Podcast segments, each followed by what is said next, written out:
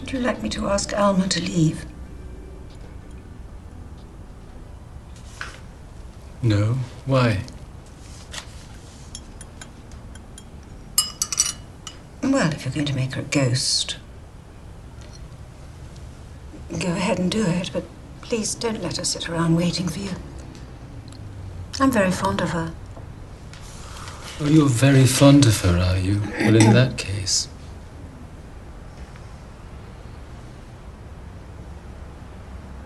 No, don't turn it on me. I don't want your cloud on my Oh, head. shut up, no, Sue. You can shut right up. Don't pick a fight with me. You certainly won't come out alive. I'll go right through you, and it'll be you who ends up on the floor. Understood?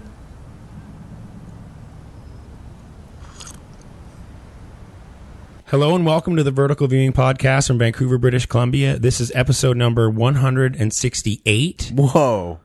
And my name is Scott. My name is Jared. My name is Michael. My name is Dan. Nice. Woo. Welcome back, Dan. Jumped in there. Dan Nichols is returning. I believe the last time you joined us was three billboards. Three billboards. Yeah, I was trying to think about that today Signs too. of vengeance. Signs of vengeance. There it is. Back in November. Thank you for returning to the show, oh, Dan. thanks for having me. I'm glad. I'm glad it worked out finally. Oh that I- yes, uh, you're joining us from the set of some amazing TV show that you produce and direct, and Yeah, I'm, I'm phoning in. This is like Yeah. it's that new Pixel man. Yeah. That quality is ooh. on today's episode, it's a big one.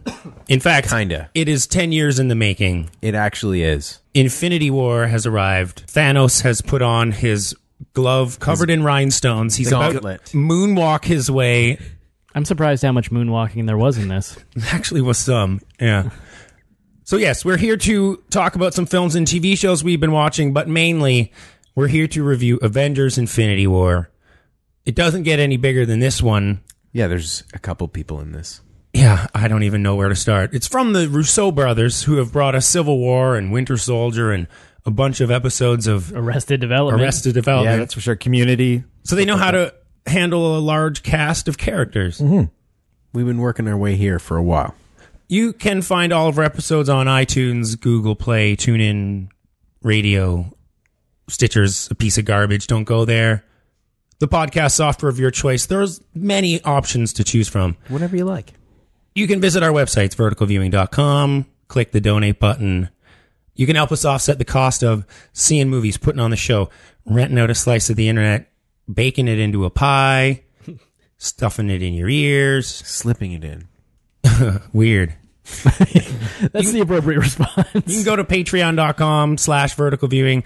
That's where you can become a long term supporter of the show. You can get in bed with us. Ooh. You can actually get into a long term relationship with us. You can It's come the with only us. way to get into bed. yeah, we're going to go on vacations together and it's going to be beautiful. We'll hold hands on the beach. Yeah, we will make beautiful podcasts together on Twitter at vertical viewing. Email us verticalviewing at gmail.com, just like Brendan did. Now, he sent us this email quite a while ago. It is a long one, so I'm not sure if we can read the entire thing. Do it. Give give Brendan a voice. Well, it's it's a really detailed and amazing email. It's uh, subject line is vertex. I, I I don't understand what that means. I guess it's Okay. it's really cool. He says, "Hey, cephalopodcasters, I was walking by my local Jumbo Video last Tuesday." Which, first of all, what in the fuck? Isn't there still? was it like an old building that had jumbo on it? He's emailing from the past. I don't understand how there's a jumbo video still in existence in Ontario, but okay. Uh, but he says, uh, when I came upon a number of people dressed up as Darth Vader, Boba Fett, other Star Wars characters who were there to either promote or celebrate the release of The Last Jedi on video. This was all pretty exciting until I saw the movie. I haven't felt as uncomfortable watching a movie as I was watching The Last Jedi in a long time.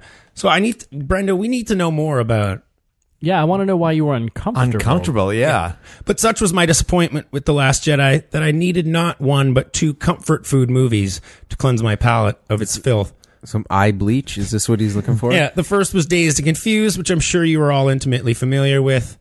Uh, da, da, da, the simplicity of Dazed and Confused was most refreshing, but there was a fine residue of space walrus milk and Furby fur left on my eyeballs from The Last Jedi. Nice. So I went ahead and watched Wayne's World. Now, this was not a movie I grew up watching. I was 10 when it came out and hilariously remember thinking that it was a movie for grown ups. that it contained quote unquote bad things that a child just shouldn't see. You're Like not Mike wrong. Myers. Wow. Well, it turns out in reality, Wayne's World is extremely tame. Contains no nudity and almost no violence, swearing, or even alcohol and drug con- uh, consumption. Indeed, it was actually rated PG or 12 in most countries, which, by the way, is probably the ideal age to watch Wayne's World. Question Has your perception of who the intended audience is for a movie ever changed dramatically over time? Brendan. P.S. I get the impression that saying keep it vertical causes Scott some sort of psychological discomfort, perhaps akin to watching The Last Jedi. If this is the case, he needed force it. Is that should that say needn't? Needn't. Yeah, Needn't. It's okay. Need But not. The question being, is your perception of who the intended audience for a movie has that ever changed for you? That's an interesting question. It's I saw That's like- Wayne's World when I was six. Like that came out in I saw it when it came out in '92, or Wow. maybe I was maybe seven at the yeah, time. it was a humongous film. It was massive. I'm pretty sure I went to the theater to watch it. I'm thinking about um, Evil Dead, not Evil Dead, uh, Evil Dead Two, Army of Darkness. That's number three. Is it? Okay. Did, does that Yeah. does the in- audience for a movie change over time? Does that, is that Well, what a after cult I is that what a saw- cult movie is? After I saw Army of Darkness, like I saw somebody told me about it and described it as a horror film, and so I thought it was scary, and I for was like t- thought it was this horror movie, and then you watch it and it's ridiculous. But and do you watch hilarious. it now? Is it different now? Has it dramatically changed over time? Only, only just watching it changed it for me. So he's in really that just example. just thinking like, okay, I, when I was a kid, I thought this for was for adults, and now I realize it's kind of kid friendly or vice versa. But I'm not sure if a film's Hmm. audience For changes. me, it was Gremlins okay. because it's geared as a like kids show. Well, not kids show, but like what is it? Rated PG. or It was something? rated PG. PG. Yeah. And so I watched it thinking this is a horror movie. Why the hell am I watching it? And then as I grew up, I realized, well, no, it's just sort of a comedy that is probably not meant for young children, but is not necessarily meant for adults either. It's like the the young preteen teen era. Like that's that's where I think Gremlins is aimed. And like for for me, actually, I guess the same year, uh, Ghostbusters. That's still like f- that's still for the children. But watching it, I remember like watching it again for the first because I watched it you know hundreds of times when I was a kid. I loved I loved everything about them. But then that first time seeing it when I was of age and realizing like, oh, there are jokes in here that uh, I probably shouldn't have been hearing when Yeah. I was when I was a kid. Yeah, it's getting like there's a ghost going down. Going down on- you on don't Dan know what's Aykroyd. happening. Yeah, it's- No, as a yeah. kid. Yeah, I think there might go the other way though. There- I think there are movies that were made in the 80s and 90s or in the 70s maybe that were rated G or PG that would be completely Yeah, like you could not release them now and they'd be way too Oh, or 100%. scenes in them. Anyways. like I think yeah. Indiana Jones and the Temple of Doom if you made that movie now That's the one that got the PG thirteen started, right? it, it created the entire rating. But I wonder if the audience, intended audience for that, has changed over time. When that movie came out, it was probably meant for like, hey, are you seven years old? You'll You love wanna this. see this You'll guy." love this. yeah. yeah. But yeah, okay, that's an interesting question. Red, we haven't been here in ages, though. Have you That's watched true. anything cool? We don't have a lot of time.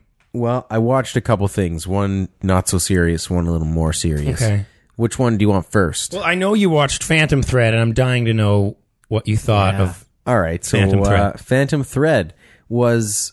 Um, I knew it was going to be a great film. I'd been told by many Everybody. everybody that has seen it says it's a, a fantastic movie. Um, I had some some issues like with the story. I don't know why it had to be about a dressmaker. Um, I don't know what that lent to the film in particular.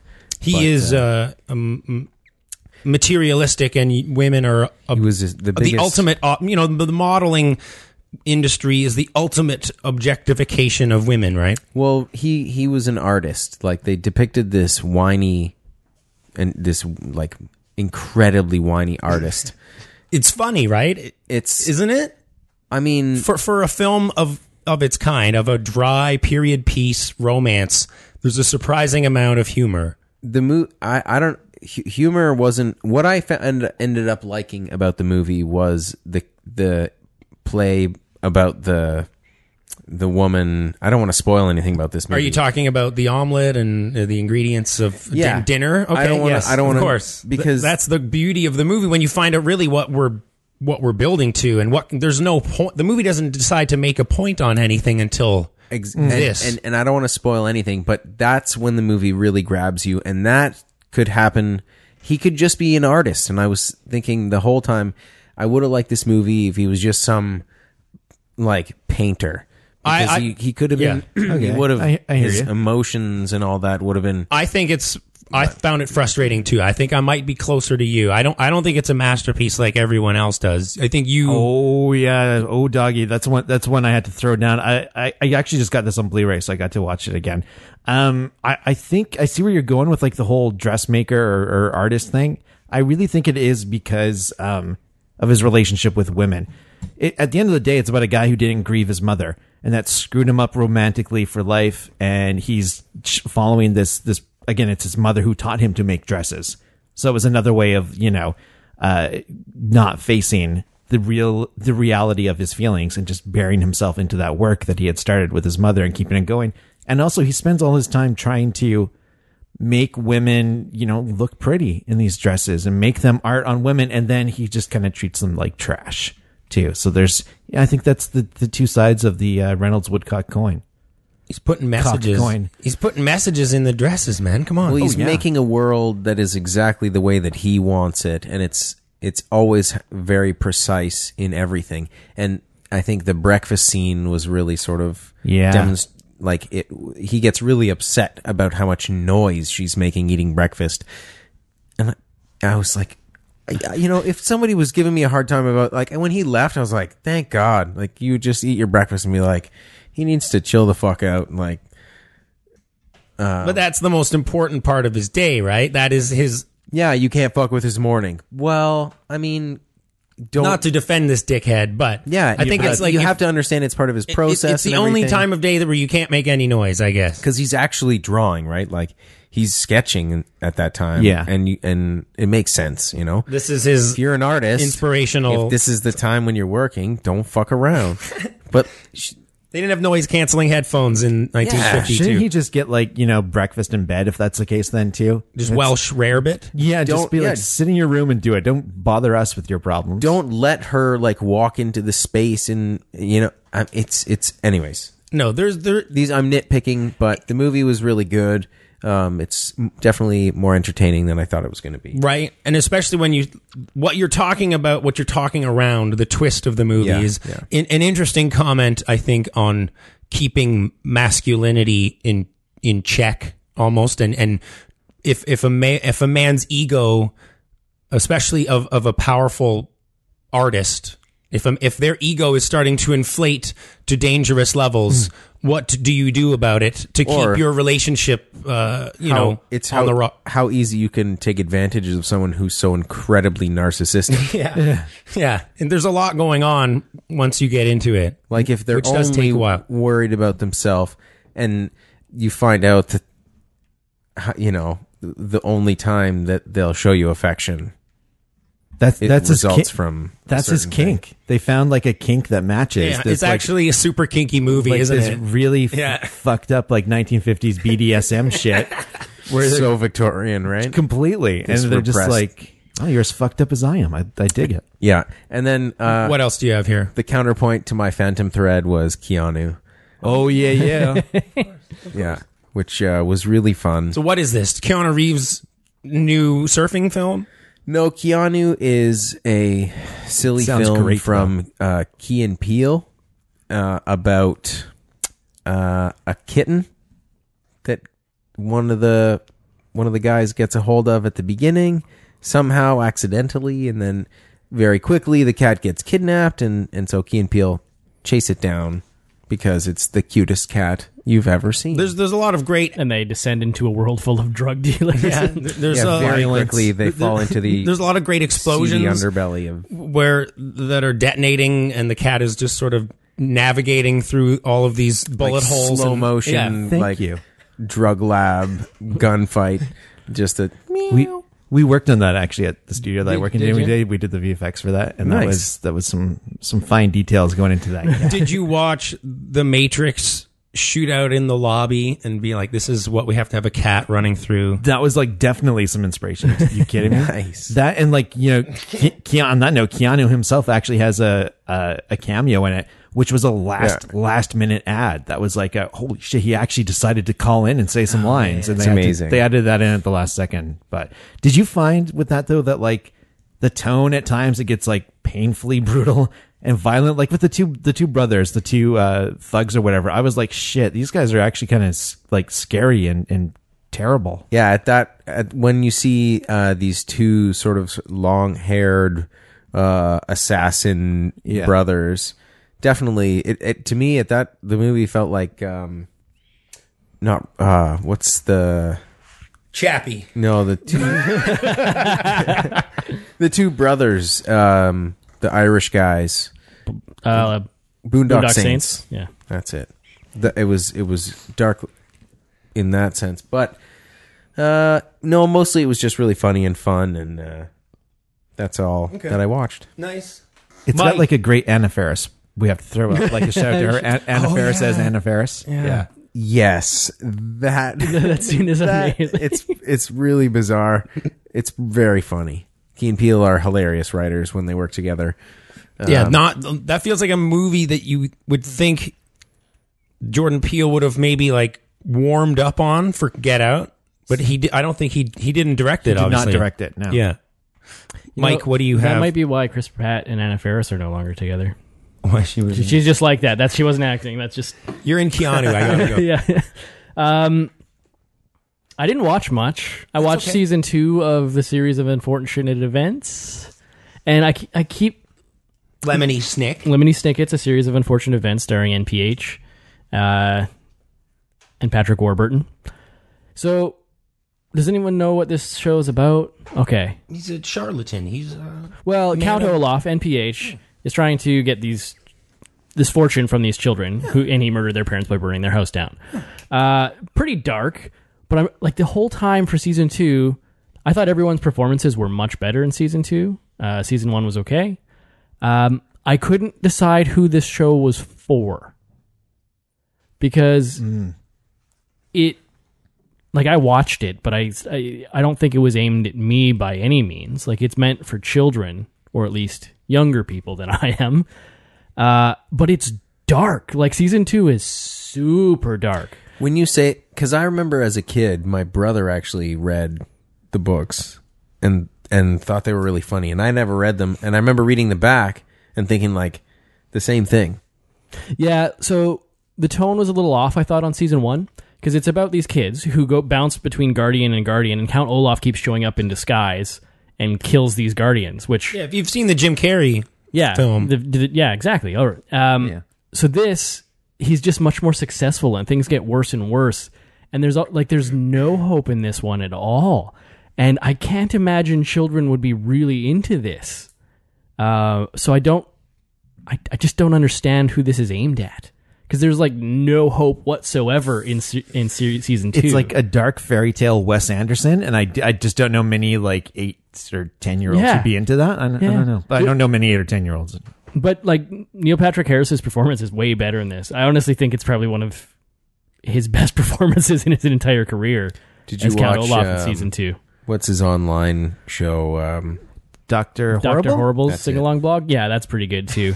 um, but eh, but it's aware. Like there's a lot of good jokes in this one that I I chuckled at. It, I just I couldn't help but get over the fact that like it just it was super depressing. And the theme song the theme, the theme song for this show is like look away, change the channel, don't watch it if you're not into like terrifying things happening to these children. like it's it's tongue in cheek, but it I think it it had trouble s- walking that line and keeping the tone where it should be this time. It, that's just my my opinion. It went too dark. I watched the whole thing just because I was curious. there was uh, there was a lot of hype for this when it was getting made. I yeah. think See- it's oh, yeah. not season really one was there. far more whimsical, which I think helped it. Season two Okay. lost some of that whimsy. so that's Lemony uh, Lemony Snick- Snickets. Snickers. Yeah. Um, season two. Like, there's a third one coming as well, right? I think so. Probably. Probably. I think They do so. them here. They do. Yeah. Honestly, I think one of my favorite moments in the whole s- uh, second season was uh, someone said that Count Olaf should get in and get famous by g- being in a TV show. He's like, "Well, I did that for nine years, and look where it got me." And I sl- meta comment about how I met your mother, That's the best that you ah, damn. All right. That's the best it gets. Huh. and then I just so then I started watching rewatching uh, Brooklyn Nine Nine on Okay. Netflix. I've Okay. heard this is funny. It is funny. Season one is finding its footing. Uh, so it's it's definitely it's a pretty good show in season one. So this is Andy Samberg and crew, Terry Crews actually, is it? Terry Crews. Terry Crews Terry's crew. uh, in Brooklyn's 99th police precinct. So it's a s- comedy police show. And season two, three, and four, which are on Netflix right now, are comedy gold, I find. Like the timing, the jokes, it's all fantastic. Season one, little hit or miss. So if you are going to watch it, okay. just know that it gets better. Because I cringed out big time season one. Well, just skip to season two, man. You don't really need to know anything. I saw a clip of Andy Samberg getting a lineup of guys to sing Backstreet Boys. it was pretty funny. Nice. There's a lot of good jokes in this. Uh, the characters are all very well realized. Like Andy Sandberg, I agree with that. is yeah he's sort of he's a really good cop but he's a man child like he's not very mature at all um and the That is Captain. The, that is the key to a great show. If the, if the characters are very distinct from each other, that's why The Office was so great, and Community, and Parks and Rec. yeah so yeah. The the captain Andre Uh, Brower? Brower. Brower. Yeah. Yeah. he's he's excellent. yeah so all of the characters are awesome in this but and that ab- really helps out What about Joe Latrulio? Like, does he just get annoying after a while? no it's always pretty funny Yeah, I like him. mainly because he like Andy Samberg is often playing the straight man to his jokes, which is a Right. little weird. Uh, He's the but guy, It, it- uh, it happens so well. He, he's the guy in Superbad where he's driving them, and he's like, Yeah. "So you guys on Facebook or Yeah. this guy's on MySpace or He goes to the party and just like picks up the phone. And he's like, "No, no, it's cool, it's cool." Yeah. So I mean, if you're looking for, uh, it's a 30 minute show, so it's like 23 minutes on Netflix or whatever. If you're looking for a short little comedy, uh, check Mm-hmm. it out, man. It's it's worth it. That's it. That's all I got. Dan, All right. what do we have? Well, you know, sadly, we were all aware we lost a great one. Milos Forman passed Yeah. away the other week. Yeah. Yeah, R.I.P. An, o- an OG of, of great cinema, right there. So you watched Milosh. The People versus Larry Flynn? I, I, I was going to watch part of that. That's like probably the, one of his or one of his bigger films that I've I've only seen like maybe once. I think. Yeah. But I, I watched yesterday. Uh, One flew over the cuckoo's nest Dope. as well. Oh my god, that is a film that uh, is just timeless. It's so great. I think you could show that to the most jaded millennial 12 year old who thinks that anything made before, right. you know, 2001 is just total shit or something. Yeah. You could show that to any generation and Yeah. that thing's a classic, right? It's impossible, not, I think, to not to appreciate it in some way. And you know, you can kind of like watch it as like it's kind of like you know this. It's not lighthearted, but it's fairly lighthearted. And then Yeah, when it's got shit, moments. when shit gets The dark, fishing it gets- trip and- yeah, exactly. That's kind of you know. It's like, oh, this is just a, a, a cut scene from Stripes or something, where instead of the misfit, the misfit army guys and Bill Murray, it's just you know uh, the mental patients and, and mental ward patients and uh, Jack Nicholson. Um, but it's just so heartbreaking too at the Yeah. Oh, end and it's- you know and it feels really modern in the in, like it feels like this is the template for almost every film that even has anything to do with an insane asylum, for right? sure for sure and i always Whatever you want to call it. i forget how good or i i had forgotten how good just uh, brad Dourif is in it Dourif, Dourif? Oh, yeah. He's- Chucky. Chucky. Let's just call him Chucky. Yeah. Academy Award nominated for that role. That's for Best cra- Supporting that's Actor. crazy. Yeah, it it was his first or one of his first roles. Um, I just really love it. I love Milos Forman. Uh, next up on my docket is is Amadeus. I've got like a, the director's cut on DVD. Uh, nice. That thing's like three and a half hours or something. Yeah, yeah, exactly. But the, his attitude was like, well, if we can, why not just put it in? Like, you know, we pushed it out to get people to buy tickets, and now who cares? Like, you can you have all the time in the world when this thing Is that that movie's amazing? Amadeus is good. Yeah, I haven't seen it in years, so I'm looking forward to seeing it again. But uh, I do love it. I love that and, and Man on the Moon. Um, but then yesterday I went for my second viewing of You Were Never Really Here. Oh yeah, Yeah, man, I just loved, love, love this film. it's I great. was, I was going to talk about this. Rick talked about this last time. This movie's this movie's really good. and it, hel- it holds up, or at least it hel- it held up for me on a second viewing. you don't find that it's uh, a little empty in terms of plot, like purposefully stripped. I, I feel like it's almost like it's a a chicken carcass that's just have been completely picked clean by like the editor went nuts and the fact that the, the the main chunk of the plot happens sort of off screen and side sideways to the entire plot of the movie. Yeah. And you know, I, I kind of dig it. I, Crazy. I dig, you know, this expressionistic, you know, style that it had going for it. I dig that there's like no exposition whatsoever, like at all. And like fla- even the flashbacks by the end of it, you don't really have uh, uh, any better of an understanding of what they were, except for, you know, emotionally, you you can kind of see how they would build, but in terms of the who, what, why, where, when, all the the details, you're still is in the dark. It just doesn't care. This is just that you're here with this guy, and and go for it. and Joaquin Phoenix his his performance is so commanding that you it, it's enough to sustain the whole movie even Yeah. if there really isn't much of a real plot. And like I thinking of, I'm also a really big fan of uh, The Master, and like like that film, this is such a physical performance.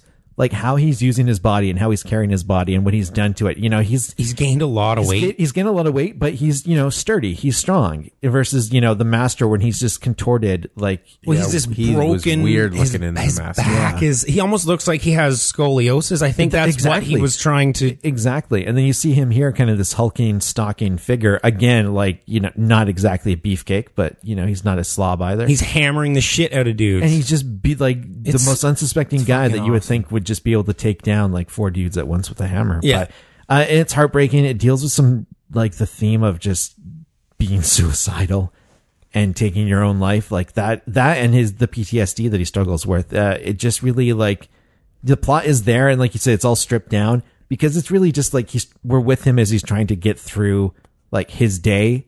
You know, it's not like a day in the life, but it's like his mind is so overwhelmed with all these horrible things yeah. that It's- he's it's- haunted by, and then okay, we'll take a break to do this job that he's got to do, and then back to the pain, and then back to the job. it's a taxi driver kind of template, right? Yeah. yeah, yeah, But uh, Lynn Ramsey is she, whew, man, she just really nails it with this one, and that score by Johnny Greenwood Yeah. is fantastic. And he did- Speaking of Phantom Thread, yeah. He did the Phantom Thread score, and it's so different you wouldn't even think that they're the same. It's same amazing. person, Yeah, it's amazing to think he made those two scores so close together, right? right? Yeah. Yeah. Oh my God. No, I. I- It's still playing in theaters too. So if you haven't seen it, I think everybody should check that out. It's Joaquin Phoenix, and that Um, Yeah, he's amazing. so good. I watched a few things Ooh.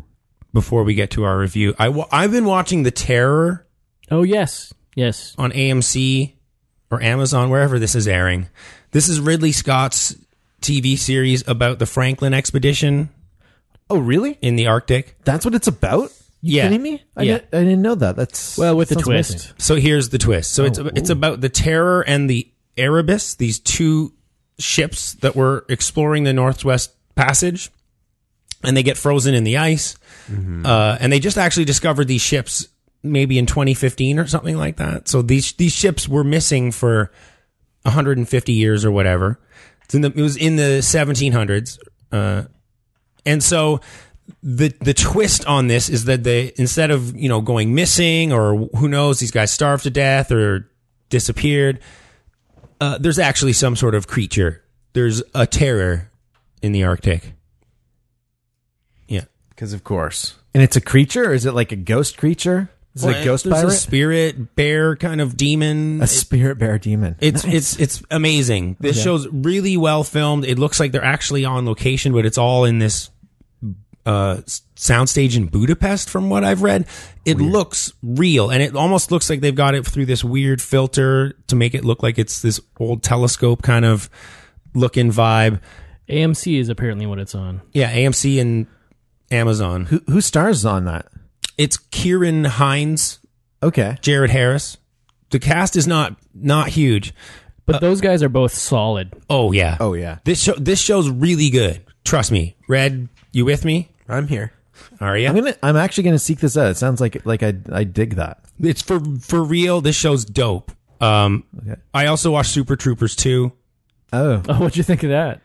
No. Okay. That's your one word Okay, review. well, it's it's there's a lot of dumb Canadian jokes in it because it's about this border crossing thing, and the the Canadian border is actually being stretched, and this part of the United States is actually now part of Canada or whatever. I don't fucking know. And there's like this dumb smuggling plot. It's it's a lot like a Trailer Park Boys episode, but without the brains, maybe. no, it's it's it's it's it's really bad. Can I ask because I've I've avoided it purposefully? It's because I saw a trailer with uh I guess one of its many cameos with Jim Gaffigan, and they pull him over like they did. Yeah. It's- in the first one, it's it, it the gag in the first one is they just toss in the word meow like however many times, right?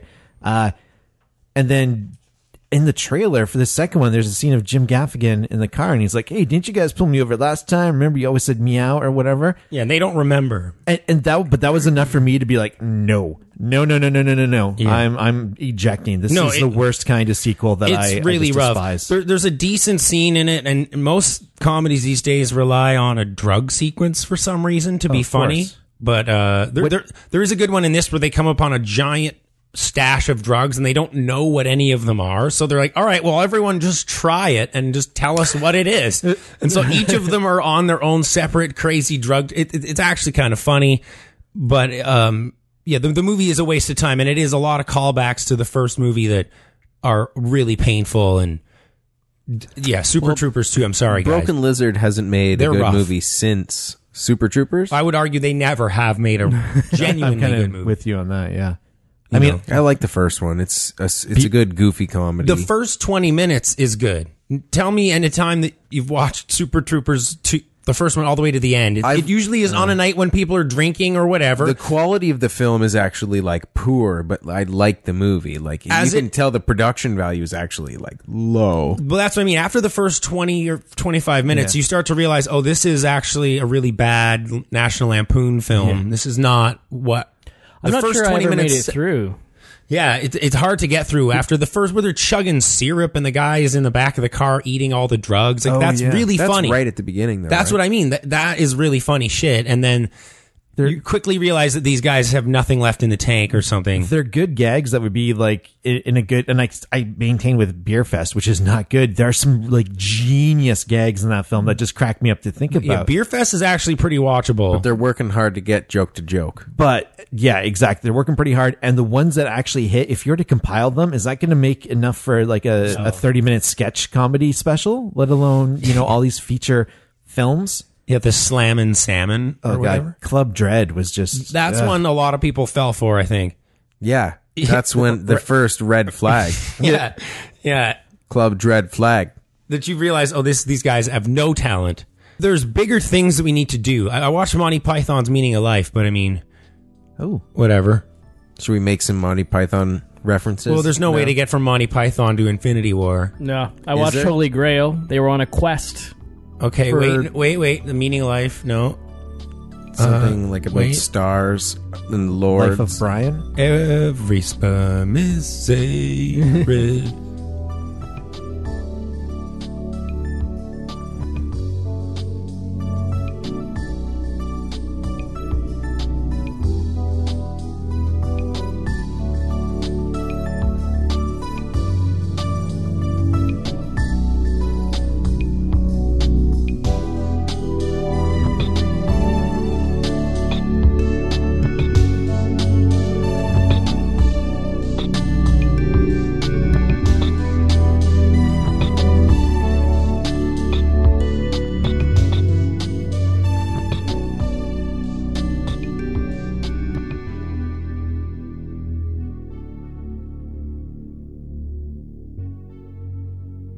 Tell me his name again. Thanos. He's a plague, Tony. He invades planets, he takes what he wants, he wipes out half the population. He sent Loki. The attack on New York. That's him. This is it. What's our timeline? No telling. He has the power in space stones. That already makes him the strongest creature in the whole universe. If he gets his hands on all six stones, Tony, He could destroy life on a scale hitherto undreamt of. Did you seriously just say hitherto undreamt of? Are you seriously leaning on the cauldron of the cosmos? Is that what it is? So that was a clip from Avengers Infinity War. The Avengers and their allies must be willing to sacrifice all in an attempt to defeat the powerful Thanos before his blitz of devastation and ruin puts an end to the universe. Okay. Avengers Infinity War is directed by Joe and Anthony Russo and it stars Josh Brolin, Robert Downey Jr., Chris Hemsworth, Mark Ruffalo, Chris Evans, Scarlett Johansson, Benedict Cumberbatch, Don Cheadle, Tom Holland, Chadwick Boseman, Paul Bettany, Elizabeth Olsen, Anthony Mackie, Sebastian Stan, Dave Batista, Zoe Saldana. yeah, Chris Pratt. The one, Chris, that everyone forgets. There's m- mul- That guy- there's- men's, men's Cooper. Health A ton of- Journal uh, cover model. There's a ton Chris of Pratt. articles about how the casting and how complicated the billing is Oh, for sure, in these yeah. films, and it's an amazingly intricate process of what order these people are, are listed in and stuff. I just love that this is and Chris Pratt. Isn't that strange? Yeah, he's the and. That's like kind of just saying, like, you know, motherfucker, I'm the star of the Guardians. You're going to put me fifth after Hemsworth? Like, not a chance. Put me at There's the end. too many Chris's in a row, probably. Maybe that was exactly it. Yeah. So after 10 years and 187 films, 86, I think. No, no, this would be 87. You're right. we have arrived to the Infinity War, and Thanos, his glove is on the verge of being complete. He's assembled the rhinestones. Yeah, this is his Michael Jackson glove. That's fair. That checks out. Has the last 10 years been worth it, guys? Is the Infinity War satisfying? W- And, and a better question, perhaps, would you be able to watch Avengers 1, 2, and 3 as a singular trilogy? And would those three movies work just on their own without all this extra stuff? No. Okay. No, yeah, I don't think No. so. no. I believe you would have to watch some supplementary material. Yes. You'd have to watch some stingers and, and whatnot, wouldn't you? Yeah, stingers are required m- viewing material in the MCU. Okay. Certainly. Red, what did you think of Infinity War? I really liked it. Really? Yeah. It's two hours and 40 minutes. 30. At one point, I did say, man, this is long. But at no point did I say, like, this feels long or I wish it would, would hurry up. Um, it was written really well. Like, the pacing was perfect. The characters, I mean, we didn't have time to develop them very much, but we've seen them develop over 10 years in all these other movies. So I thought it was really well uh, woven together. And everybody got enough time for the story to be told well, the way it needed to be um, the effects and everything looked spectacular. It was incredible. Um, I, I had a great time. Uh, the theater was packed. I wish the kid behind me would have shut up. Uh, but besides that, it was awesome. Okay. I don't want to give spoilers. No, we're, we're not going to. It's, So I can't say much because this movie begins with it's- things it- that I it- can't it- talk uh, about. Mike, I, I dug this movie too. Like it's it's so dense. Holy shit! Is there s- uh, like there is no time wasted in this film whatsoever, and it's still two hours, two and a half hours long, and you need like every bit of that. Um, you can maybe trim a couple minutes here and there, but holy fuck! Um, what I love about this is uh, the, everything is built to this. I often say I like to judge a film on its own merits, like without peripherals in this case you you have to watch if you want to know at least sort of what's happening you have to watch a decent amount of the lead up to this and it's almost it's it's hard to even tell someone what to watch. You're almost you're almost at a point where you say, I don't know what you need to watch, but just watch a bunch of it. Yeah, there's like 17 movies you need to watch. like the infinity stones have shown up all but the soul stone have shown up in every single one of these movies over the course of And this they're- time they're sort of scattered about the whole universe. a So- little Well, they bit. they were even showing up before we knew what they were, too, right? as the Tesseract. yeah yeah. yeah so you have to watch at least i would say at least the ones that have the infinity stones in them you could probably get away with skipping some of the other ones that don't have that um, Just If you- YouTubing all the stingers. Well, I mean, if you if you skip Civil War, you might not know why the team's divided. But and so to continue with my point, normally I say you have to judge a film on its own merits. This is a special case. Like this is something that hasn't really been done in film before, Like this is what they had set out to do from the start. Uh, so I'm going to give this one a pass on that.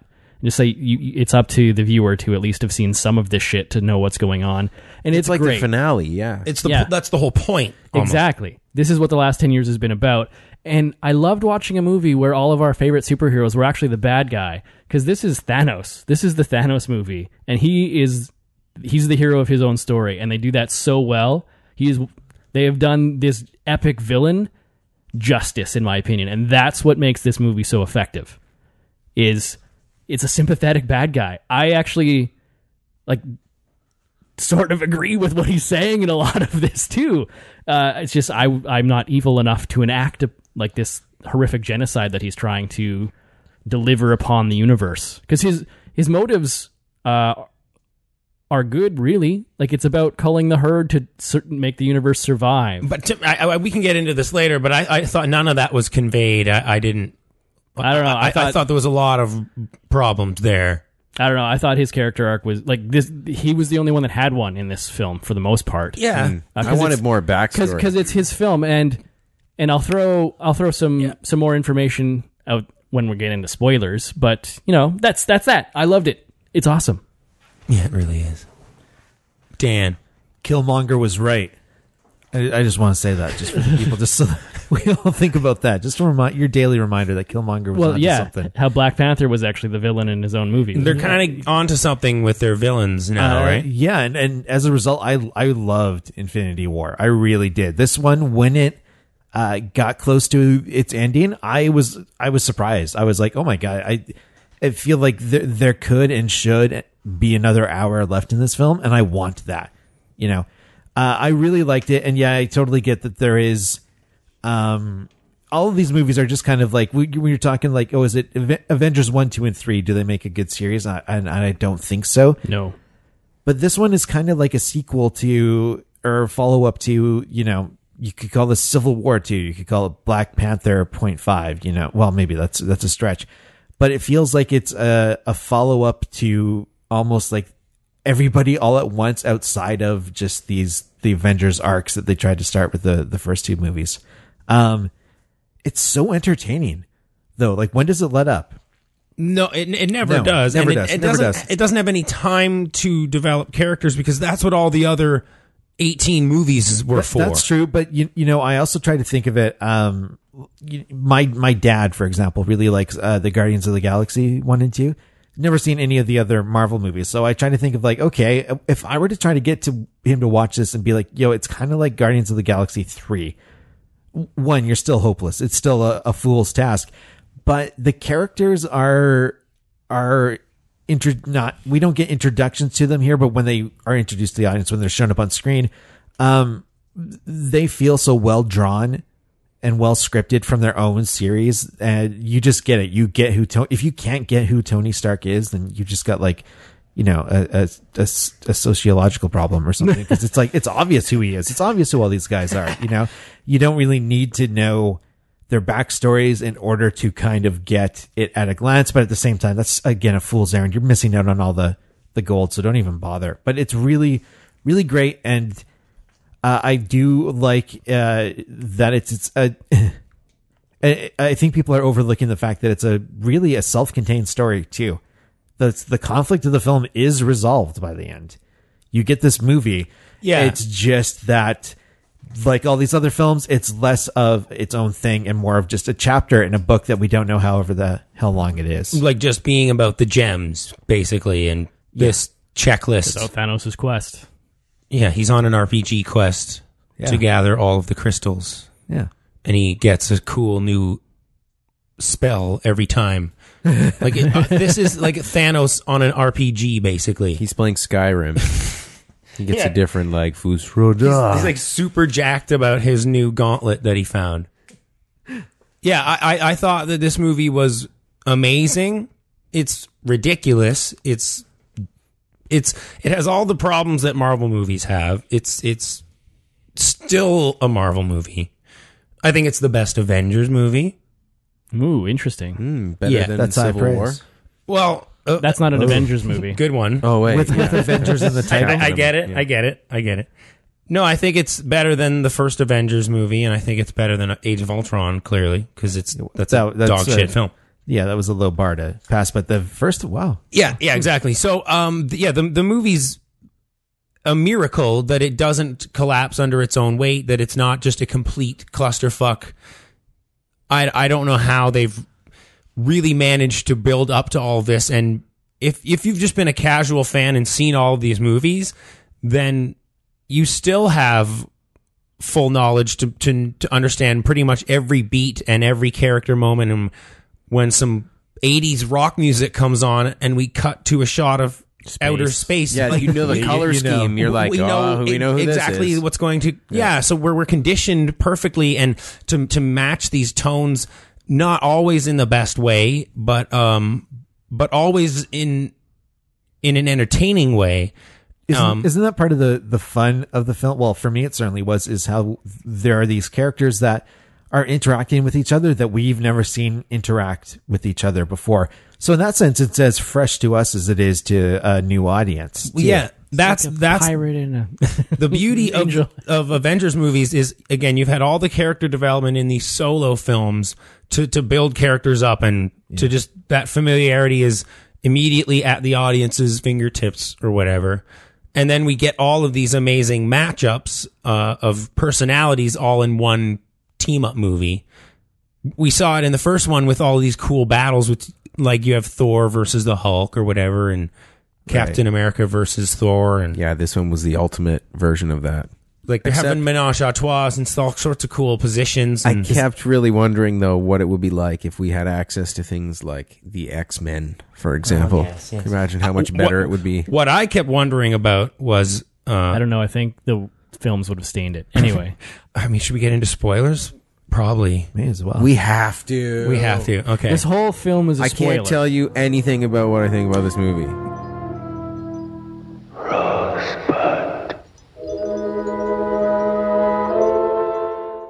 the Hulk is inside of the Hulk Buster armor. Is that a spoiler? Like the, we don't see the Hulk for anything after. That wasn't in the trailer, was it? That it was Banner inside No, of that? it wasn't in the Hulkbuster? trailer. No. So what I want to know is what happens if the Hulk turns into. What if Banner turns into the Hulk inside of the suit? Does it does it explode? yeah. Probably? he would just probably it would just explode. like smash off him, right? or would he just be like super ultra Hulk? He that just would be I wanted amazing. to- Just grows with them? even hulkier. he Hulk. would just be Hulk in armor that's fused to his body. That's what I'm feeling. Yeah, be so cool. yeah. But uh, kind of further to that, when you're talking about like the the Thor versus Hulk and all these matchups, uh, the, we get some more of that fun Civil War action of of like the toys just fucking battling Yeah. each other in the sandbox with uh, Iron Man versus the Guardians of the Galaxy. Yeah, Well, that- and Spider Man versus them too, When and they're Doctor Strange. when they're sort of mm, uh, they, they fight meet, each other, they don't understand uh, that they're on the same side and fighting Yeah. Thanos. Yeah, yeah, that's a good little scene, right? Yeah. It's kind of nice. That it was kind of fun. scratches that that itch of like, yeah, let's see, let's see some people with personalities fight each other. What would that be like? How Well, would I Tony liked Stark like when fuck up- uh, Thor showed up with them too, right? Like referring to he had his name for all of them or whatever. Rabbit, Oh yeah, yeah, tree. Rabbit and tree. yeah, Um, rabbit all throughout. One, one spoiler that I think is kind of weak that doesn't work is the fact that Iron Man is now just like a nano suit. yeah. Well, whatever. That's Is that Yeah, is- is that- technol- his technology is getting better and better. How did he get this suit okay. on? And he he pulled the two like his really oh, cool his hoodie. pulled on his hoodie, his Arcteryx Right, he- jacket? He, he yanks on the two uh, toggles on his hoodie, and then it's like, becomes right, I remember now. and as he's walking, he But that doesn't start the suit. Spider Man too. Pull, though. Pulling on those two things actually just sucks his clothes to his body so that it's his like skin tight suit, and then oh and then he hits the triangle on his chest. So the oh yeah, he nanites double are- tapped his chest, yeah, with two fingers, Yeah, that's how you do it. You press A twice. yeah. Okay, okay. but that's but that Iron Spider suit is kind of the same thing. It's just That it's kind was of like cool. it's kind of sad when you just know that on set they're just wearing their uh, like we were talking about like the gray, The gray, jumpsuits with yeah. a bunch of like triangles yeah, and dots. circles and they have these numbers all over. styrofoam dots on them. yeah. Yeah, instead of like wearing an awesome like Spider Man suit because They're like, they're both- trust me, it's gonna look really cool, Mister Holland. It's gonna be shiny metal. It's gonna have the spider logo. He's like, You'll "Yeah, have okay." four uh, other arms. and and, it, and then he's like, yeah, we'll, well, add that's your just it. muscles in post. We promise. Truly though, the the the main spoiler is is 30 seconds into the film when Loki gets his neck crushed and Guy dies. Heimd- Heimdall gets stabbed and uh, we have Within the first few minutes, a couple of major characters the- are dead. a- and the entire Asgardian population is now Half. completely decimated or whatever half It, it looks like they're gone, but I mean, there's. It, I guess it's also kind of a spoiler that we don't see Valkyrie. Uh, my the, the love of my life, Valkyrie. God, Tessa I love that Thompson. character. Oh my god. Um, but it, we don't see her. Interestingly, but we do see Heimdall. We see Idris Elba. Like I think if you listen closely, when when the character dies, he goes, "Thank God, I'm free." Like you can tell, he just freaking hates being in these movies. So they get they get him out of there real quick. All the Heimdall, He's all the done, kids- right? All the kids dressed up as Heimdall in, in the audience were just heartbroken. They Yeah. were just, yeah, there was a lot of them in my just a, screening. like There half of it was like what, maybe but, like seventy percent of the audience. but at least with that, yeah, but at least All with- Heimdall. yeah, when when, uh, when Thanos kills uh, Loki, I did appreciate that he said like n- what, no resurrections this time. that's actually pretty good yeah, and then because Thor thank God, jokes about it too. yeah. he's done it before yeah, Yeah. But I, I hope, please, please, Marvel. I, I think they have to. They know. They're like, okay, no, we actually have to leave him No, dead this he's time, done. right? He's done, right? Yeah, Tom Hiddleston. I think I didn't. He, Yeah. he's like I'm done. Uh, but but there's a there's a question I wanted to ask you guys. We can back up for a second before we get into the nitty gritty of the plot here. I thought about the Last Jedi a lot while I was watching Infinity War, In And- what way? and I don't know if this is fair. And I liked the Last Jedi, and in some ways, the Last Jedi is better than Infinity War, but then in some ways, Infinity War is Yeah. better than the last. Jedi. However, this film is the culmination of 10 years of a singular architect. I think Kevin Feige had this main vision as this cinematic universe. We're all going to lead up to this infinity gauntlet. You Can't Yep. do this, Kev. This is crazy. The last time I think a Hollywood project was undertaken that felt like it was unattainable was the Lord of the Rings series. Um, this is even way crazier and bigger than that. But even think about like i- its infancy though with with that one in I- Iron Man and a few months later with the Incredible Hulk where they knew they could but they're making basically two superhero movies then They when took Iron very Man small baby steps, right? but then when Iron Man hit it off then they're like oh we got to tie in the ending Let's of of slowly Hulk. work this. Yeah. But With Tony Stark showing up, yeah but in, in Star Wars The Last Jedi, a lot of people have criticized it for being sort of disassociated with whatever J.J. Abrams' vision was for the Star Wars trilogy they're making now. So things got set up in The Force Awakens that seem to be derailed in The Last Jedi. And it feels like these are works of separate directors in the same way that the Marvel movies are, but they seem how like Marvel movies have, have they seem to somehow come t- to fruition onto an um, on a perfect singular vision and whereas the, I think that Star Wars doesn't feel like it has this has an architect it's a little more well, which is weird because is it Loose like, and- Catherine Kennedy or Kathleen Kathleen Kennedy. Kathleen, yeah, but she's like you know an, an executive producer versus when you look at the Marvel films like Kevin Feige i or however you say his name is the producer I say say Feige is that it yeah Feige.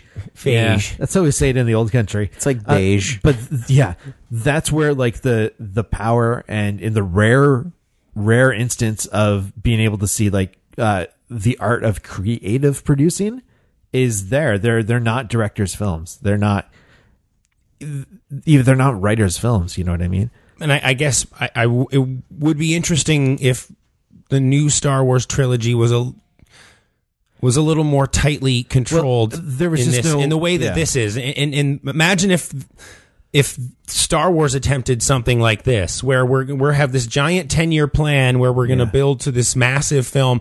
Uh, I, I thought that's what the spin off movies were kind of going to do, but they they seem to be dead ends in a lot of ways. Um, but I mean that that's just something that occurred to me. And, and the interesting thing was when I came out of the Last Jedi, I felt I don't really want to see any more Star Wars movies. Really? Did you feel like you wanted to see more? Because it felt like almost. no, the I felt end- like it was done. This this is the Yeah. end of Star Wars. Like, hey, there's there's little Jedi boys and girls out in the universe that's true. sweeping up cow shit, Yeah, it, it honestly did feel done. and we're done. But at the end of Infinity War, all I want is more, Avengers movies Yeah. and more MCU and and Well, they gave us a stinger for God's sake. Well, yeah. we They can, can't we can get pretend to that it's finished. No, I know. And the Star Wars movies have not had any stingers, have they? but I, I don't think. no, but I think that's because to um, you know, they were kind of they made the the decision whether it's a mistake or not is, is your judgment, but of not carrying over those key creatives from film to film. Th- there's no director overlap, no writer overlap. Uh, there's probably some, but I certainly know that uh, Ryan Johnson brought in like his producer that he's worked with. So Yeah. There's probably some producer overlap. The executive producers are there, yeah, trying to make sure that they they get the the the shiny finished product to make make them money, honey. But they are treated; they were being treated as like individual, and I think now we're going to see a change with the, with the Star Wars. They're going to be like, okay, Yeah. JJ finishes up, but That's why Ryan has It's gonna- control of the It's his so whole- crazy to think about, like the the risk that that is from the studio is actually like gone way down because they've proven that these these guys have proven they can do it. But think about the reward. Like think about getting the contract. They're like, all right, you're gonna do like the next nine Star Wars movies. Mm-hmm. Here here you go, like a billion dollars. But and then you then you have the chance to build this larger universe, and that's kind of what I I want Star Wars to do, and and that's a testament to how well Marvel has done it here. No one, people who never would dream of picking up a comic book ever or will ever pu- bu- pick up one are, are massive MCU fans. I mean, they've they've turned everybody into Superhero. die-hard comic book and superhero fans, and they've done it like to the, to a point where people are are obsessed and know every single detail about these characters over these 19 films.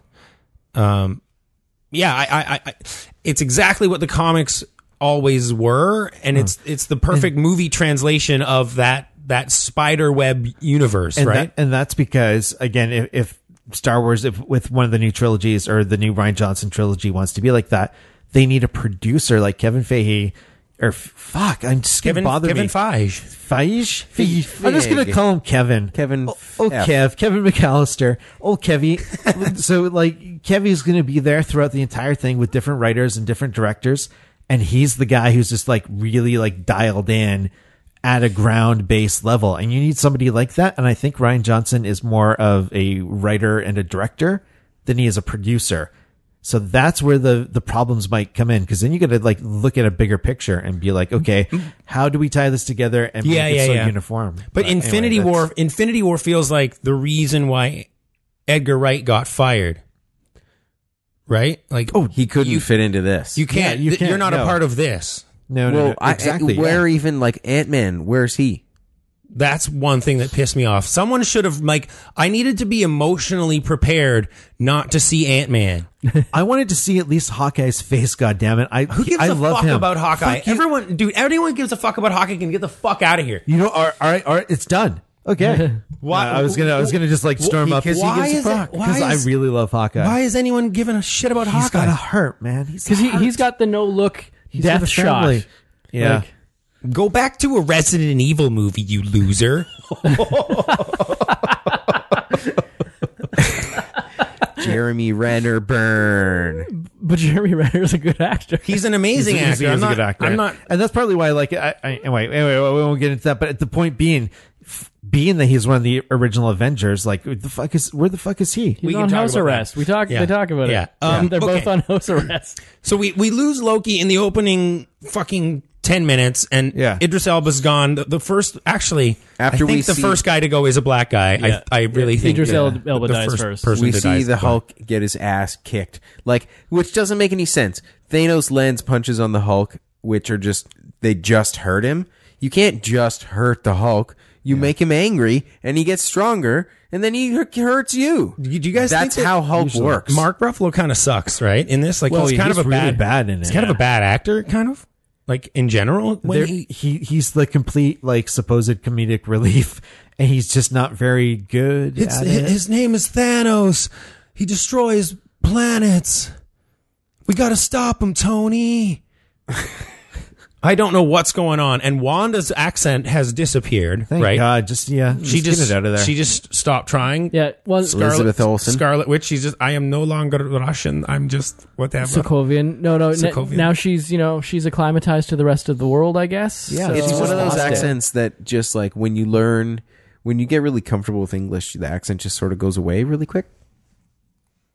You heard of those, right? She just hangs out with. Yeah, Sokovian. vision. Yeah. She- yeah. Vis, her j- vision's so proper. They're just that she learning. can't help. Sc- they're just learning the Scottish dialect, I guess. she just got vision to cure her accent. But I love the opening, guys. The, the, the intro in New York, I felt like I was in some War of the Worlds kind of shit, where they're they're rushing outside and there's something happening, and we don't really see, Oh, yeah. sort of what it is, and there's just That shot really Pandemonium, yeah. pandemonium and people running and, and papers and, and debris Car flying through the crashes, air and, and yeah and helicopters. it, it is kind of terrifying that opening sequence t- in sort of this invasion disaster movie alien kind of way. But isn't isn't it so great that you have all this and it's going and it's like so freaky, but you still get the moment to like not have them be like superheroes, but just be kindly like, oh my god, are you okay? Picking the person up, Yeah. like this guy just crashed. Like, hey guys, let's get him out of the car. And then the weird uh, frog face guy beams down. Yeah. What's his, What's his name? Ebony Squidward. Squidward. Squidward. He's amazing because he just starts tearing cars in half and shit Yeah. like that. Is your powers are inconsequential compared to mine? E- Ebony Ma is that the character's name? Ma, Uh, I think one one of the guys' name is Ma. I, yeah. I'm pretty sure that's him. Yeah. Yeah, they, those guys are cool, uh, and I love this whole opening sequence battle thing. Were they minions of Thanos or something? How did Doctor Strange get captured though? Because the last thing I remember, he was like strapped to a big block of asphalt, and then he's flying through the air, but he slipped out. Oh, or he- was it just the cape that The flew cape, out? the cape slipped him out, but like as was the under the cape was rebar or whatever. whipping him away, they they still got him. I didn't see that. He fell out of the cape. Oh, yeah, yeah, that's right. It's like it's like it just popped off like a quark. Like, and Cape went one way, and then Strange went the other. uh, but. uh, One problem I have here is that it's really hard to keep track of these goddamn stones. It's better to keep track of the color of these stones, not the name. They should have just oh yeah, you just think about like what What do you feel when you what see this color, they are and what, power he wh- gets. What was the color of the MacGuffin in the Marvel movie that you can remember? Like it was the were they chasing after a blue, Was it a blue was thing it a or a blue green cry- was, okay, thing? was it a blue crystal? Okay, that was the Tesseract. Okay, got it. Okay, was it a purple crystal? Okay, that was Guardians of the Galaxy. Got was it. the Okay, power gem. That was the one. Okay, got it. Like that, I think they did a nice job of sort of just spinning the little gems in the air for five seconds, but. I think maybe we should have had like a little counter at the side of the screen like a pop up video? like a little video game. Uh, you know, Yeah. Thanos has captured this. Yeah, because he gets what one or two of them off screen. yeah. So he already has a couple He of only them, right? gets One, well, yes, two actually. Yeah, you're right. Yeah, and I, I do like how he, you know his his power builds as he goes. He gets the Guardians of the Galaxy one off screen. Yeah, he gets so reality and power. He kills John C. Riley basically off screen, and Glenn Close we can assume too. Oh, And Yeah. uh, Del Toro. Yeah, we don't Yeah. see him die. He's assumed to just be dead. Yeah. Maybe he took the form of like Tobias Funke. Fuck. Do you notice See, that? I had yes. to look that up afterwards. yeah, totally. One thing I did not enjoy though was Thanos' backstory, which you said was was compelling.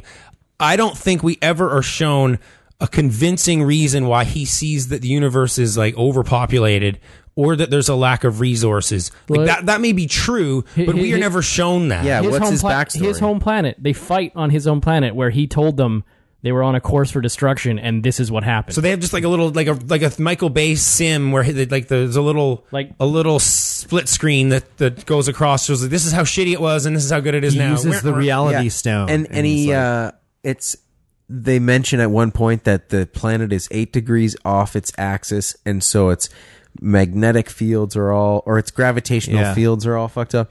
That's not science. That's really not man. science. But I, Well, neither is the Infinity Stone. Yeah, what are but you on? Yeah. What I are you on mean, about? I'm These I- are s- Infinity Stones, man. okay. All right.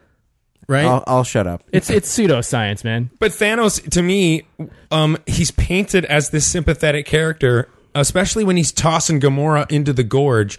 as something that he must do. I need to get the soul stone, and this is the only way. He has a singular purpose. The only person I love is you. Isn't it so heartbreaking that you need to throw someone you love into this thing? But Thanos wouldn't love anybody. Oh my god, he actually loves Gamora. Oh shit, but that means he has to kill her. Fuck.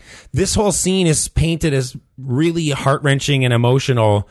And I feel like it could be if Thanos had any believable motivation that we are shown. Like, like I can't be told about this shit. I need to be shown a reason for him to be motivated to cut the universe in half. If he if he witnessed some sort of atrocity that this mindset would support, then I can go with the character on this emotional journey. But I never get any of his backstory in terms of Well, yeah, but I guess Titan wasn't enough for you because he talks about he had enacted the plan to do that and they said no because it was too much like no one had the will to do it and then destruction came. So he couldn't save his planet then because he didn't have the will to act. like I understand that like in terms of his reasoning and how like it, he if he lived through that it like it would probably like fuck you up seeing like every one of your like peoples die but um that's not really like I just didn't get any feeling out of that I was like okay I guess that's why it's kind of just like that was his you know his cause of the week he's like all right fuck it now I'm into genocide You know? is that evidence of an unbalanced universe? Not really. you know, it, it, even if you like, if it is, if you write it out and it's like, okay, I guess that's why you just don't feel it. Not at all. But it doesn't have to be a logical reason. Like It does- why why are you looking for a logical it- reason it- why he wants it- to do this? It does if if Thanos is as we've agreed the our the protagonist of our film. And Right, but in his mind, it makes perfect sense. So why it doesn't need to make sense to us, does it? Like he has his own motivation because he saw his planet die, and this is obviously a crazy motivation. Like no sane person would do this, but he is so convinced. Then even, is everyone from his planet like jacked up, like s- powerful as the Hot Hulk? dog chins. but we did, if we would have got something like, you know, uh, is it in Force Awakens or, or Last Jedi? But when, when Luke, I guess Last Jedi, when Luke is watching the Jedi Temple burn, like I- show me a moment of that. We Ah, get like yeah. these other like flashbacks, but seeing like the kind of panorama, like the, you know, the, the science center presentation of over here, we see the Titans in this stage. Yeah. And then they, I was like, okay, I know that he- it makes it with him, but you could sell, you could sell me that same information in a powerful way, you know? Yeah, In a that's way fair. that would stick emotionally with me. You got the time and the fucking money. You can't tell me you Yeah. can't Well, afford well, they don't some got- VFX for one more flashback sequence. Like, come on. I need. I don't want. Maybe do we see baby baby Thanos getting like watching his mother? well, I'd argue we don't have the time. Um, in this, We don't. Thanos We, movie. we, we, we, That's not a probably lot of time for anything. that is it? might actually exist. I would watch that in a director's cut. I Yeah. would seriously watch that. I would watch a three hour film. don't. Yeah, yeah, Yeah, But- more Brolin would be good. yeah, and and because he's he looks amazing. He sells it too. But- but just in terms of VFX, we were talking about how shitty the some of the effects were in Black Panther during our review of that. There And was only one moment in this where I was. It's actually in that scene that you were just talking about where Gamora and Thanos are going back and forth. with Red Skull, for fuck's sake, Yeah, which is crazy. But there's like Gamora has like this lock of hair that's like on the the the side of her face away from the camera, and it's oh no, some sort of drifting in between her face and and blowing, and it's just wreaking havoc on the green screen, and it's made somebody's life miserable. Damn. Yeah, some post production. Yeah. That's a that's a hell of a hard thing to job. roto. Yeah. That guy is going to be there uh, all weekend.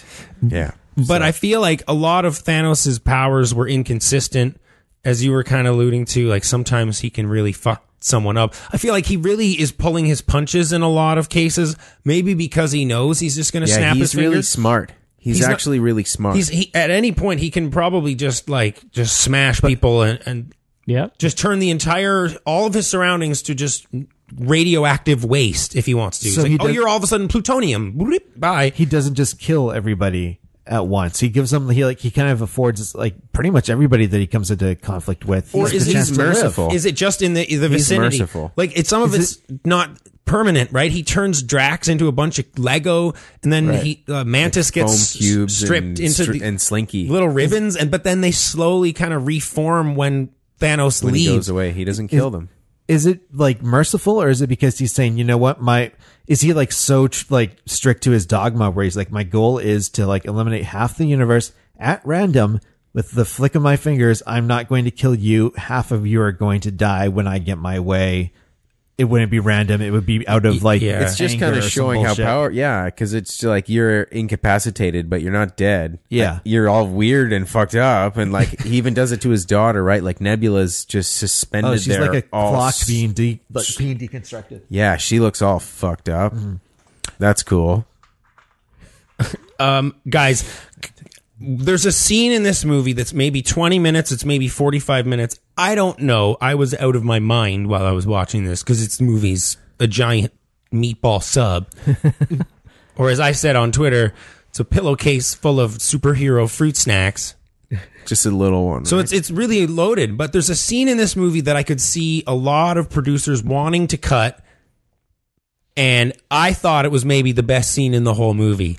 And it's when Thor needs to restart a star in order to forge a new axe in this giant dwarf run space Forge. foundry. It's where his uh, Mjolnir It's was, where yeah, was created. Mm-hmm. which you've only heard about. It was forged in the heart of a dying star.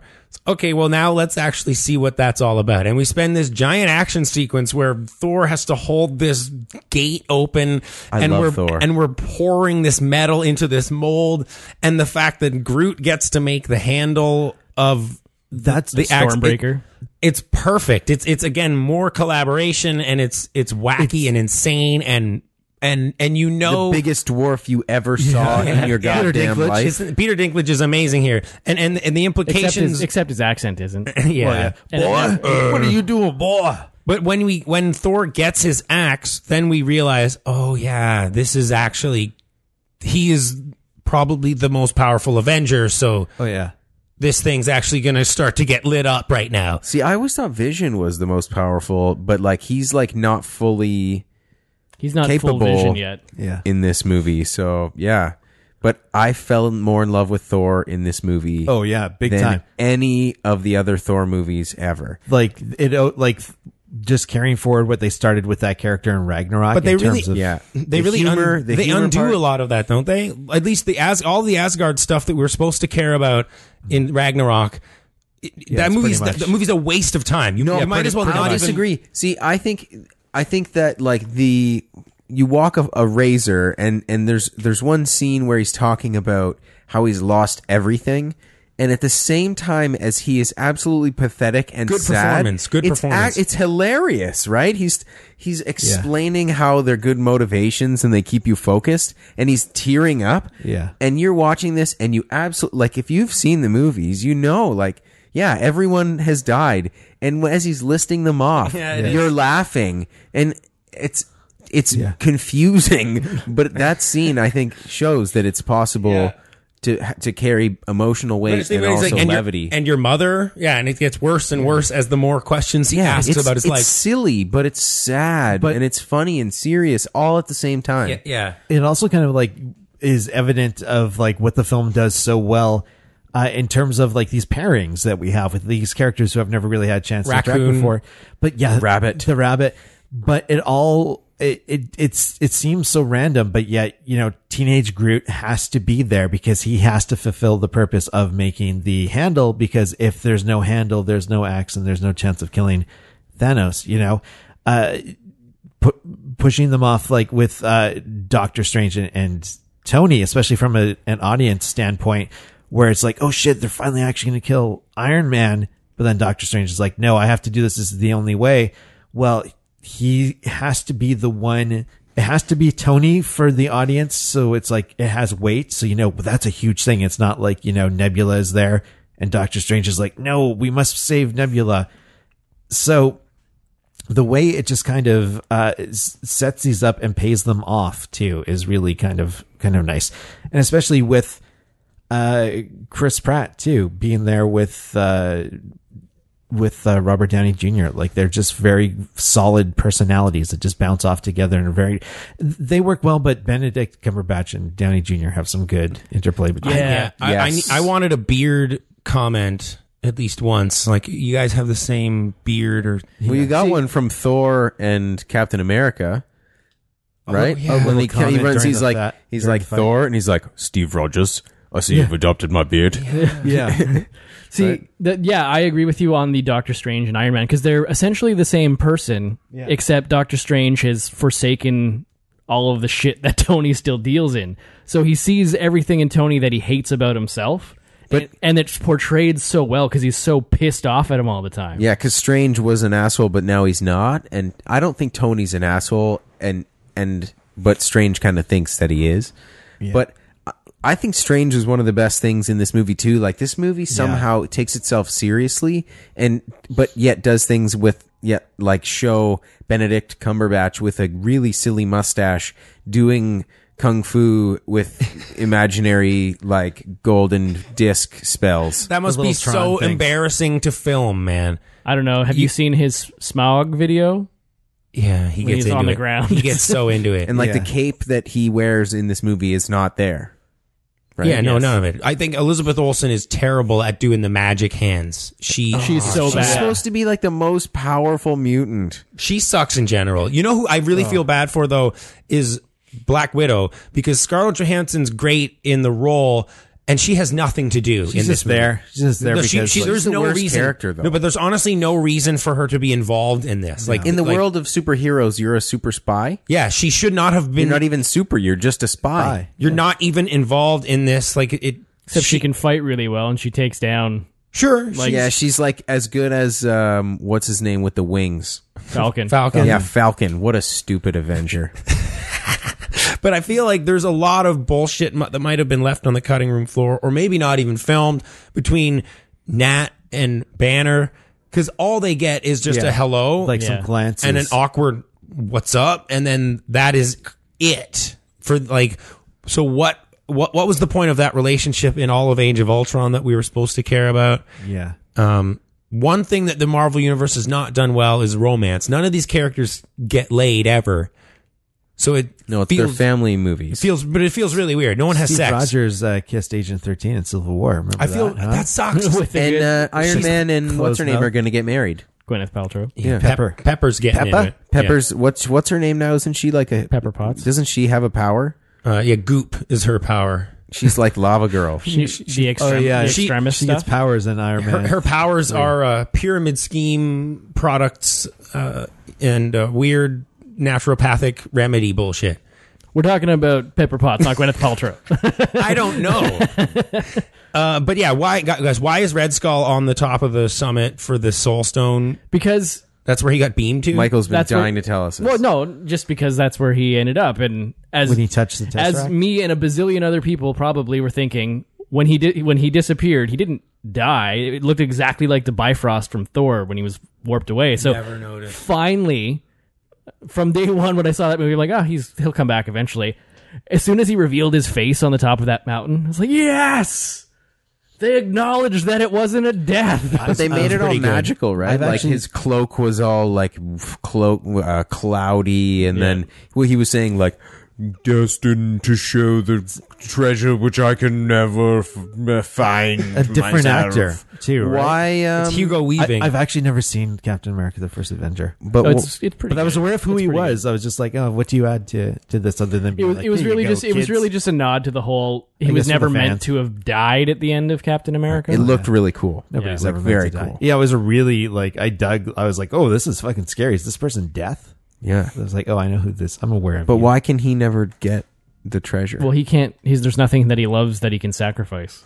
he There's loved okay, himself. How would he get s- it there? sacrifice is is r- exactly where I want to go right now because I feel like a lot of characters are really unwilling to do this in order to save literally trillions of lives.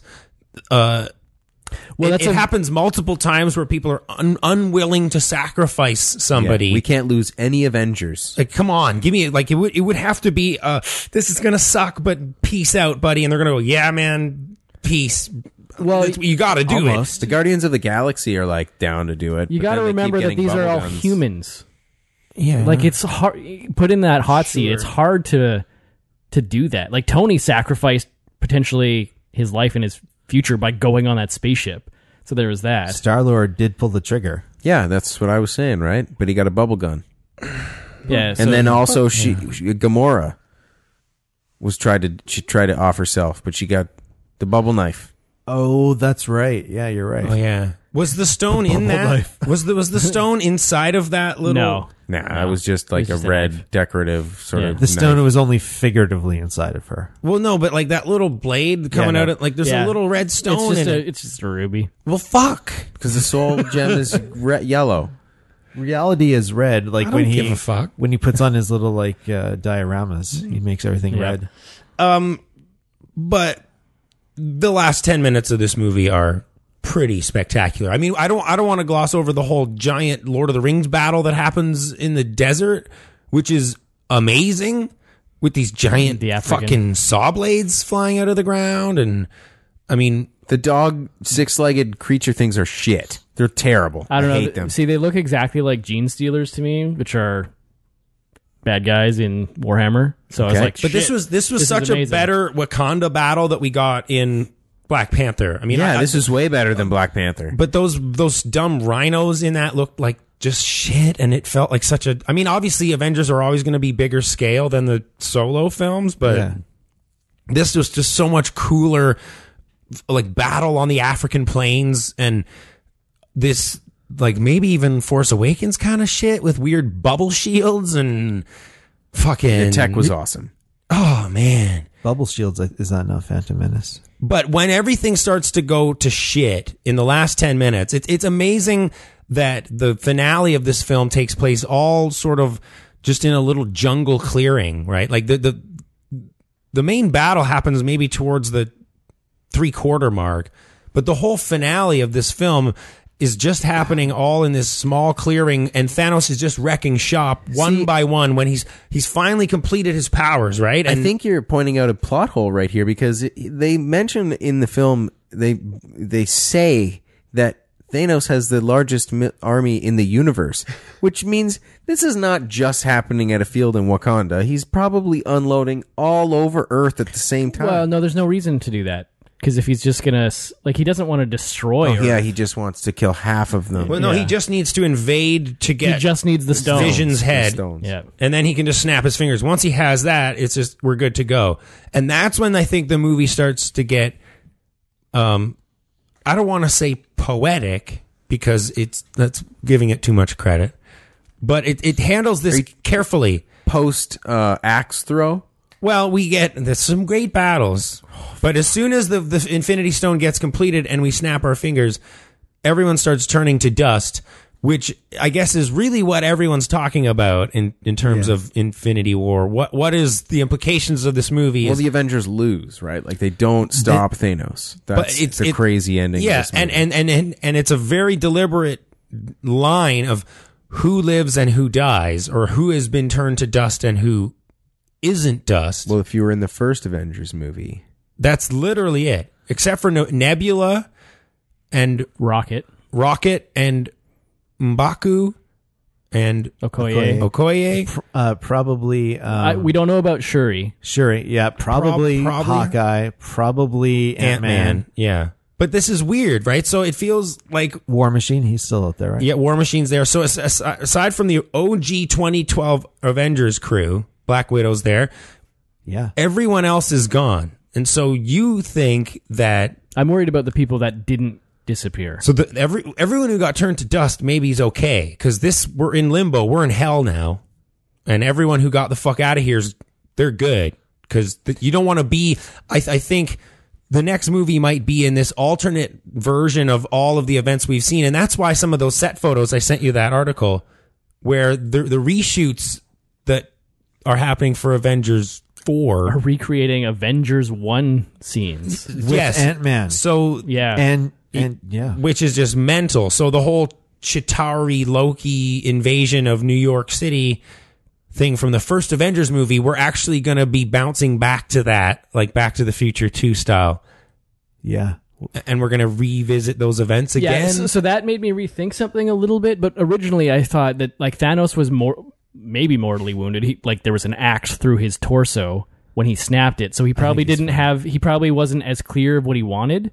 So I my theory originally was that when he snapped it, he just shifted half of the universe to another version of the universe. Um, so they're not dead. They've just not they're not in this universe anymore. And so then I was thinking, well, then we'll just follow that one. So that's why I was worried about all of the ones people that are left over because we're not going to follow them anymore. like they might not die, uh, but they might just not be part of the world. But I mean, it really, I think we're going to get Captain Marvel, and we're going to because I think they are dead, and I think that we're gonna go back to the '90s. Cage showing up with the the time pager as you called it, which Fury. was great, was uh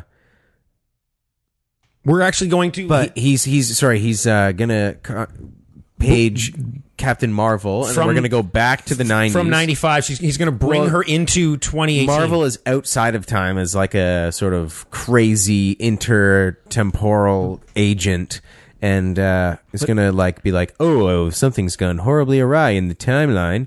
Uh, what's this? And then we go uh, trace it back to the Chitauri invasion, um, and we're gonna just pop in here, and this is Mm-hmm. when previous. To uh, Thanos having any of the Infinity Gems, therefore much weaker state, and uh, we will attack him uh, unsuspecting at that uh, juncture, and then and then uh, that's what's going to so happen. in the second, and and then they'll like uh, the original cast will die taking down things. yeah, there. yeah, yeah. But if that if that's the case, then because then Fury would be, uh, he gets taken away. So then, therefore, f- like Fury is in the the quote unquote like still li- living dimension or whatever.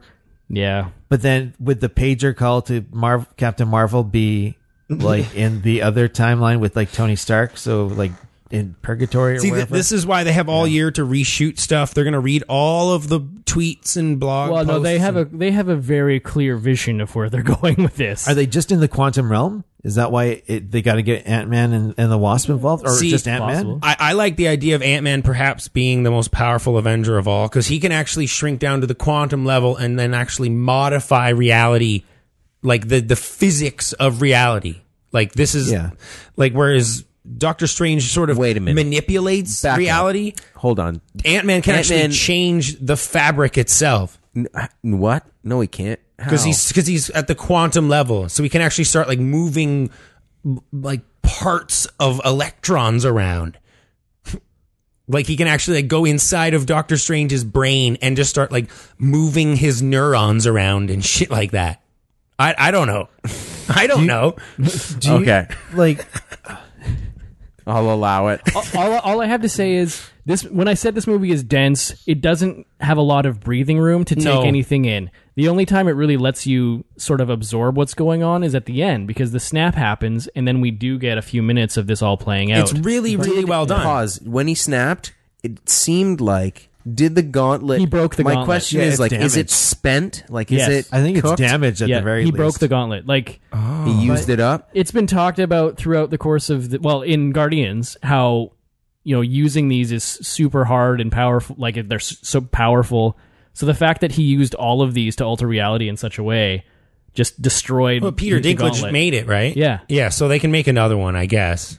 yeah that's the gems possible are- Maybe still there. They'll just get Thor to hold open the gauntlet Yeah. again, But- or hold Yeah. open Um, the do Do you forge think again. that there's no stakes with that though? Because like when you think about it, and this really still kind of bothers me, like with the people getting dusted, it's like, well, then who who's going to be in Spider-Man: Yeah. Homecoming two on July whatever in 2019? You know what I mean? Like, uh, Well, that's the you're go- problem. You're, going to tell me like Black Panther does like 1.33 billion Well- dollars and be like, surprise, Black Panther two starring Shuri? Like, you're not there. Great idea, but I'm sure like you're not there yet. Yeah, no, you well know what yeah I mean? Spider-Man 2 is just Miles Morales Um, But there, there are people who are really mad, right? They just saw Black Panther. We just got our superhero, and you fucking dusted him. What are you doing? We just got him. But That's then what- the mystery is not like, oh my god, will Black Panther come back? The whole thing is like, well, how, will he come back? Yeah. And is that as compelling That's why- as will? you that's know? why I think it should have remained Infinity War part 1 and 2 as opposed to switching the Infinity titles War up. and Infinity Gauntlet is not what you think. Well, it that's was? what supposedly has been leaked by like Zoe Saldana calling it Infinity Right. Gauntlet. I don't know. But when I was saying like it doesn't give you time to breathe, what I like about this is it crams everything in and then you unpack it. Like when I left the theater, I think I might have actually been in shock. Even though I saw a lot of this coming, I hadn't processed it all. Yeah. And then over the next couple of days, it just unfolded and I just kept thinking more and more about it. And that's what like I wasn't I actually wasn't sure how I felt leaving the theater. But now I know that I really, really like this film. Well, it's, I- it's just it was so much. I think it has a lot to do with that final beat in that last 10 Yeah. minutes and how well it's executed and how we end on that shot of Thanos looking at the sunrise on, on he's Oh, his accomplished his goal. I did it. And, and it's perfectly balanced and what universe. and what makes this film so good and why this is Thanos' movie is simply what they've done with all other hero movies that have been titled with their names. Thanos will return. Like that what it they, said? they, Right. they tell you right then and Nice. there, this was his movie. yeah, that's brilliant. Yeah. and it works as his movie because it, it ends on that note. I, I wish I identified more with him, but it's it's it's such a perfect case of the villain being the hero of their own story, right? And and this is a heroic moment, but for a villain. So And that's the perspective we're getting. Like with the final shot of him being victorious. yeah, it feels Like like it's- it's so different than all the other Marvel movies. When he So- snaps, though, when the snap happens, where does he go when he has the talk with little Gamora? Is that like the ancestral plane from like Black Panther and shit? no, or he's like playing Samurai Showdown. No, that's in the Soul Stone, I think. so he 'Cause it- goes it- like inside of It looks like Yeah. it looks like Little Gamora, but at Yeah. the same time, I was reading a couple b- boards t- discussing the film as one does, uh, and someone was saying that apparently that's pulled from the comics or something like that, and that child is actually Lady Death. Oh no! I thought he was gonna see like a Watcher, and they were gonna be like, Thanos, you've Yeah. been fucking with shit too hard. I thought I thought Gamora was gonna be like I fucking orchestrated this whole thing. I'm actually the- yeah. that would have been good. So- guys, what do we? We got to give some scores here. We got to wrap this up. yeah, we I- could I have go to ask for you, but- two hours and forty minutes. I have to ask something about that that the Gamora thing though, because let's face it, like with all the dusting and whatever, we talked about Loki and we we talked about Heimdall, you know, R.A.P. Uh, String, Stringer Bell. Poor Gamora. Yes, but S- Gamora is like, with the exception of Vision, who gives a fuck about Vision? Uh, Gamora is like the one death who, if they stick with it, would have like some major ramifications, like going into the the next phase. Like there could be Guardians of the Galaxy Part Three without her. However, She's gonna be busy making Avatar. she's 78. She's like such a great character, and it seems like it would be dramatic and great if this had like an actual consequence that was felt, even if Yeah. that's the only one where this is the one where there's shock waves throughout this the universe because there's no more Gamora. However, are they just going to destroy the Soul Stone? And then Gamora comes back to life, and yay, Peter Peter Quill's know, happy. I And Gu- and know. Guardians Three is just a fucking party. Guardians Three is Ragnarok. I don't know. Guardians Three might actually be the quest to get her back from the Soul Search Stone. for Spock. Fuck, there it is. Uh, guys, All right. there's got to be some scores here. We've been going for an hour, so Mm-hmm. This is gonna score highly with Uncle Red. Oh, I'm gonna give it an eight point five. All right. For me, Yeah, I'm also there because it's not the best Marvel movie. Like if we're looking at this objectively, it's it's definitely not. It has its flaws, but goddamn, I love it. it's really fun, really funny, really exciting, scary.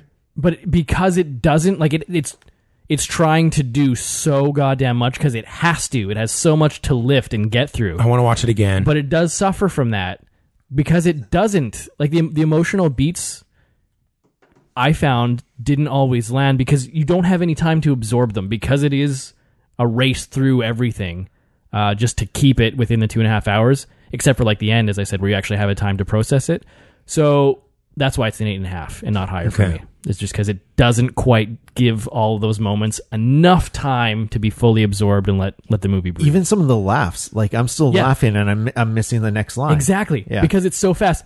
They don't give you that opportunity. All the others have time to let you laugh. yeah, yeah. What are you giving this, Dan? And do, is that the infin the the um? These are the Infinity stones. War- Yeah, can I see the, The- stone? these- you I- want to see the I stone give, list? I give, I give this a power out of Let me see. power stone. You know how I, I love my grades. Good eight eight and a half. You know, eight and a half soul stones because I did kind of feel it, even though I knew that I was bringing a lot of that with me, and it's a lot of it is manipulation because when Spider-Man dies, that's like j- if I had any like shred of belief that they might actually kill him, I might have cried during that moment. well, people, I think, really bought into this. If they Yeah. don't follow how s- There were a lot comics of work, there were a lot of people in the theater who were just like the average moviegoer who doesn't know anything about these stories. Yeah. That Yeah. did. Like they Yeah. they got really emotional over this. exactly. I'm giving this a seven and a half. I would go eight point seven five in total. And You're Okay. going seven and a half. All right. Uh, that's our show. Thank you for tuning in, Dan. Thank you for Hey, thank joining you. us. Sorry, I, like we could have done like uh, Infinity War parts one and two. Well, I think the, yeah, You might have to come back. for there's the a next lot one. of questions for this. yeah, this could be a double episode. Um, where can we find you on the internet? oh, on Twitter at at Dan Nichols. That's Nichols with two L's. Okay. Hello, Red. Are you joining us? Or Yeah, I'm here. I'm also on the internet. Uh, you could go on Twitter if you wanted to talk to me, uh, and you could tweet to me at Jared underscore Sergeant, or if you wanted to look at like my teaching stuff, it's there. Michael R. Lind. Over Michael there? Arland at Twitter. Uh, yeah, don't find me. I'll find you. Okay. Uh, I am at Scott Wilson BC. Follow the show at Vertical Viewing. Email us, verticalviewing at gmail.com, as usual.